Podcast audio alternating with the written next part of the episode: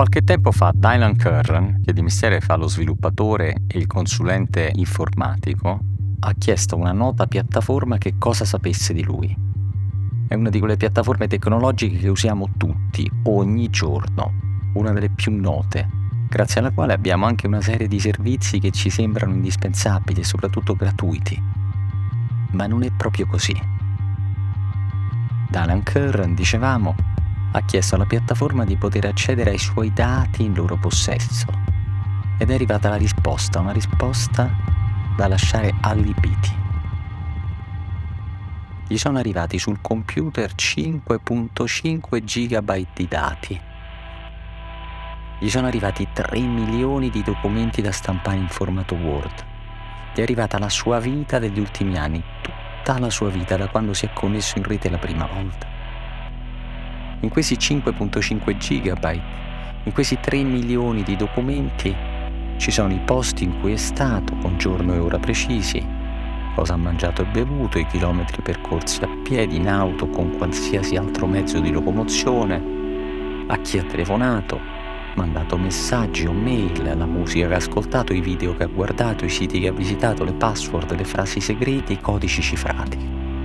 Insomma, tutto quello che è ancora conservato da qualche parte tutto quello che è stato cancellato anche in maniera definitiva. In questi 5.5 GB, in questi 3 milioni di documenti, ci sono le idee, i sogni e i desideri di Diane, il bene più prezioso che esista. Ma non solo per lui, soprattutto per le multinazionali della tecnologia, per le big tech.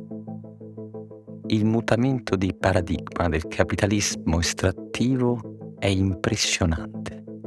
Solo dieci anni fa, le grandi compagnie che dominavano il mondo erano ExxonMobil, General Electric, British Petroleum e Shell. Insomma, compagnie che estraevano ricchezza dalla terra, materie prime e combustibili fossili, litio, silicio, cobalto, petrolio, gas liquido, Oggi invece il capitalismo è entrato in una nuova dimensione.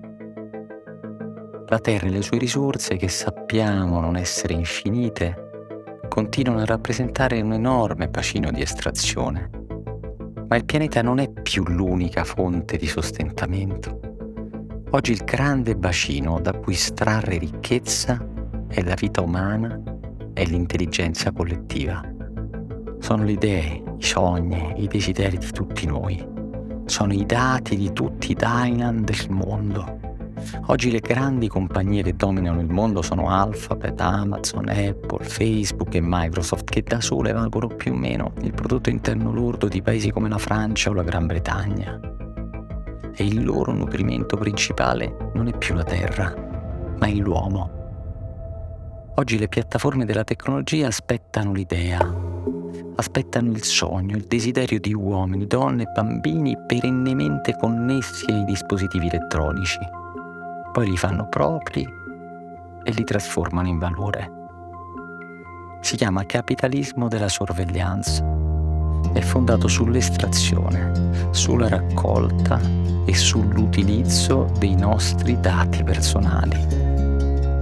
Per sopravvivere noi preferiamo fare finta di non sapere quel che succede ogni volta che ci connettiamo a un social network, spediamo una mail, installiamo un'applicazione, scattiamo una foto. È la pillola blu del film Matrix che ci protegge dall'ignoto e non ci fa varcare il cancello del terrore.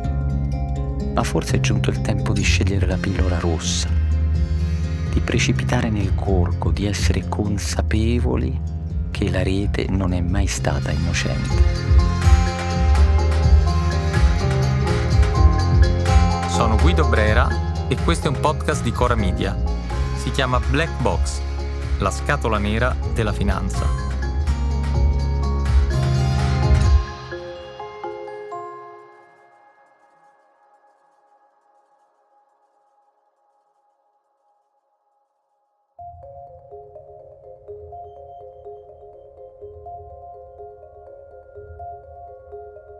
Kuala Lumpur, San Paolo, Reykjavik, Pechino, Washington, Riyadh, le antiche linee temporanee della psicogeografia, i sentieri viventi della terra che collegavano Stonehenge alle piramidi egizie, le zikurat precolombiane dell'America Latina all'isola di Pasqua e la grande muraglia cinese.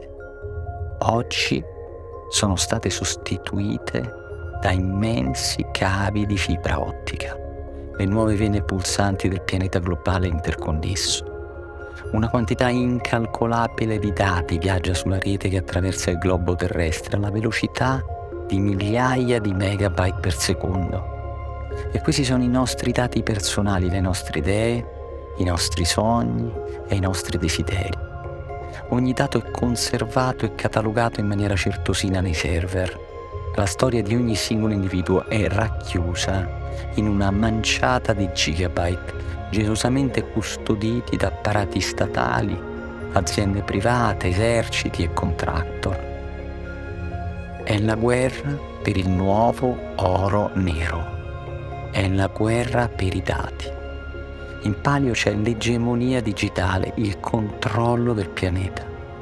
È il capitalismo della sorveglianza, fondato sull'estrazione, sulla raccolta e sull'utilizzo dei nostri dati personali. I dati servono alle multinazionali per dirci cosa comprare e chi votare servono a sviluppare le intelligenze artificiali e ad avere il pieno controllo sulla popolazione. Il cambio di paradigma della nuova rivoluzione industriale è impressionante.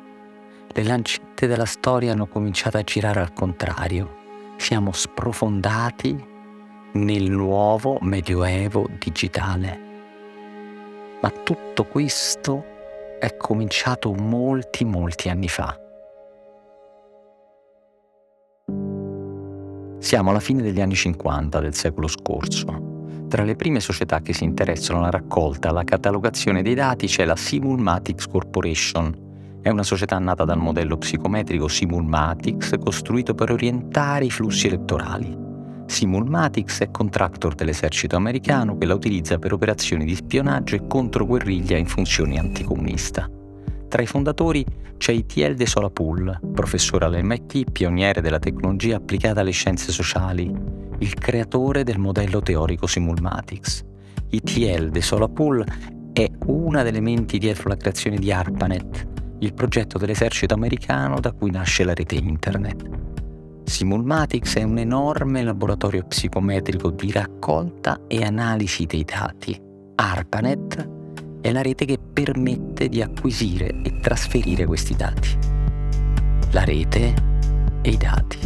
Ecco la tana del bianconiglio, quella in cui è precipitato Dylan Curran quando ha chiesto a una nota piattaforma tecnologica che cosa sapessero di lui e ha ottenuto come risposta 5.5 GB di dati, 3 milioni di documenti in formato Word. Sapevano tutto Ciao, ho una notizia per te. Etica SGR, società di gestione del risparmio del gruppo Banca Etica, specializzata in soluzioni di investimento sostenibili e responsabili, lancia Etica Obiettivo Sociale. Il fondo che presenta un focus particolare sulle tematiche legate al lavoro, alla società e alla governance aziendale. Il mondo che vuoi prende vita se investi nei valori in cui credi. Scopri di più su eticasgr.com. Comunicazione di marketing. Prima dell'adesione, leggere il prospetto e il Key Investor Information Document del fondo. Negli anni 60 e 70 i dati servono a John Kennedy per vincere le elezioni, alle fabbriche di automobili o di biscotti per capire quale prodotto mettere sul mercato e come pubblicizzarlo, all'esercito americano per reprimere insurrezioni e guerriglie in America Latina e nel sud-est asiatico, alle centrali europee anticomuniste come Agi Interpress e Gladio per mettere in piedi la strategia della tensione. Il lavoro di Thiel de Solapulla è stato gigantesco e mezzo secolo dopo Simulmatics ecco apparire Ocean. Dagli anni 80 del secolo scorso Ocean è il modello base per le indagini e i test psicometrici. Dagli anni 10 di questo secolo, grazie allo sviluppo della rete, ai cavi di fibra ottica che attraversano e connettono il globo, è il nuovo modello base per influenzare le scelte politiche degli elettori. Nel 2012 Michael Kosisky dei laboratori di psicometria dell'Università di Cambridge afferma che grazie a 68 like su un noto social network è in grado di stabilire colore della pelle, credo religioso e intenzione di voto dell'utente prescelto con un margine di errore minimo. Nel 2014 lo stesso Posischi afferma che gli bastano 10 like per conoscere una persona meglio dei suoi colleghi di lavoro, 150 per conoscerla meglio dei suoi genitori e 300 meglio del partner. E se ha libero accesso al tuo profilo, ti conoscerà meglio di quanto tu conosca te stesso. Il nostro smartphone, sostiene Kosischi, non è altro che un immenso questionario psicometrico che compiliamo di continuo, consciamente o meno. Lo stesso anno Kosischi è approcciato da un collega che gli chiede di poter accedere ai suoi studi per conto della società per cui lavora, la SCL, Laboratorio di Comunicazione Strategica. Non ci sarebbe nulla di strano. La cosa però che insospettisce Kosischi è che la SCL sostiene sul proprio sito di essere stata coinvolta in diversi processi elettorali dall'Ucraina alla Nigeria e di avere contribuito a influenzare le decisioni di vasti gruppi di persone anche per conto della Nato e dei dipartimenti di sicurezza americani e britannici. Come ai tempi della Simulmatics, anche la SCL non si accontenta di sapere per chi voti, ti dice per chi devi votare, ti convince a votare uno dei suoi clienti.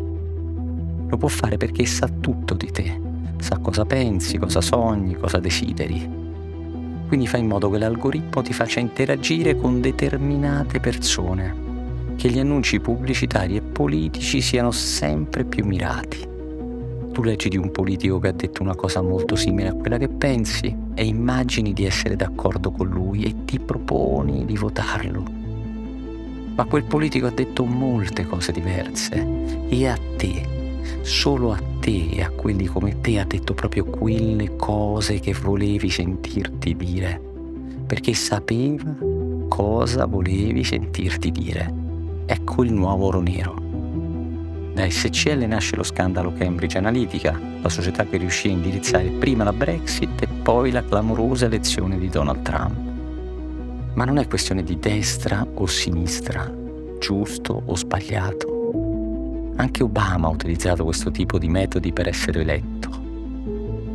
Kuala Lumpur, San Paolo, Reykjavik, Pechino, Washington, Riyadh, le nuove vene pulsanti del pianeta globale interconnesso trasportano i nostri dati, conoscono meglio di noi le nostre idee, i nostri sogni e i nostri desideri e decidono i nostri destini, controllano le nostre vite oltre la Simulmatics, oltre SCL, oltre Cambridge Analytica, ecco Palantir, un altro nome, un vecchio metodo.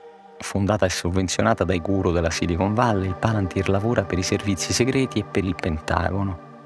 Nel suo board siedono persone legate a Blackwater, la più importante compagnia di mercenari, contractor e guerriglieri privati. Palantir firma un accordo con la polizia di New Orleans per un sistema volto a prevenire i reati.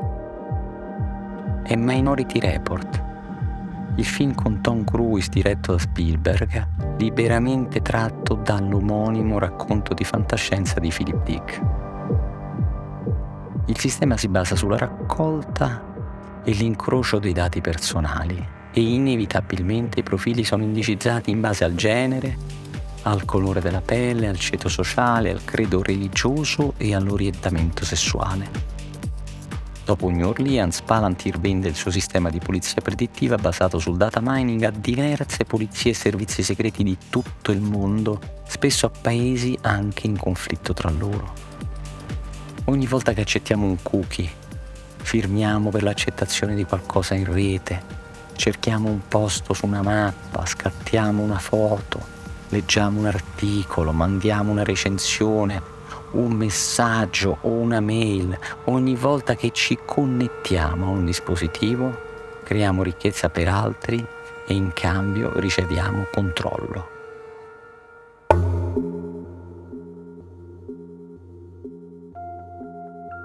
Sorvegliare è già punire.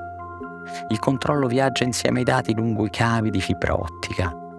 L'estrattivismo digitale diventa l'infrastruttura dell'intero sistema politico-economico.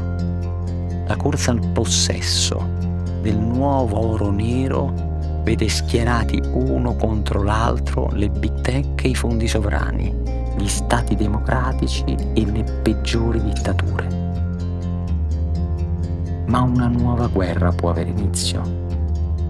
Riprenderci le nostre vite, sottrarsi a queste forme di controllo è l'unico modo di trovare la pillola rossa di Matrix, l'unica ragione per resistere all'orrore che si spalanca sulla tana del bianconiglio.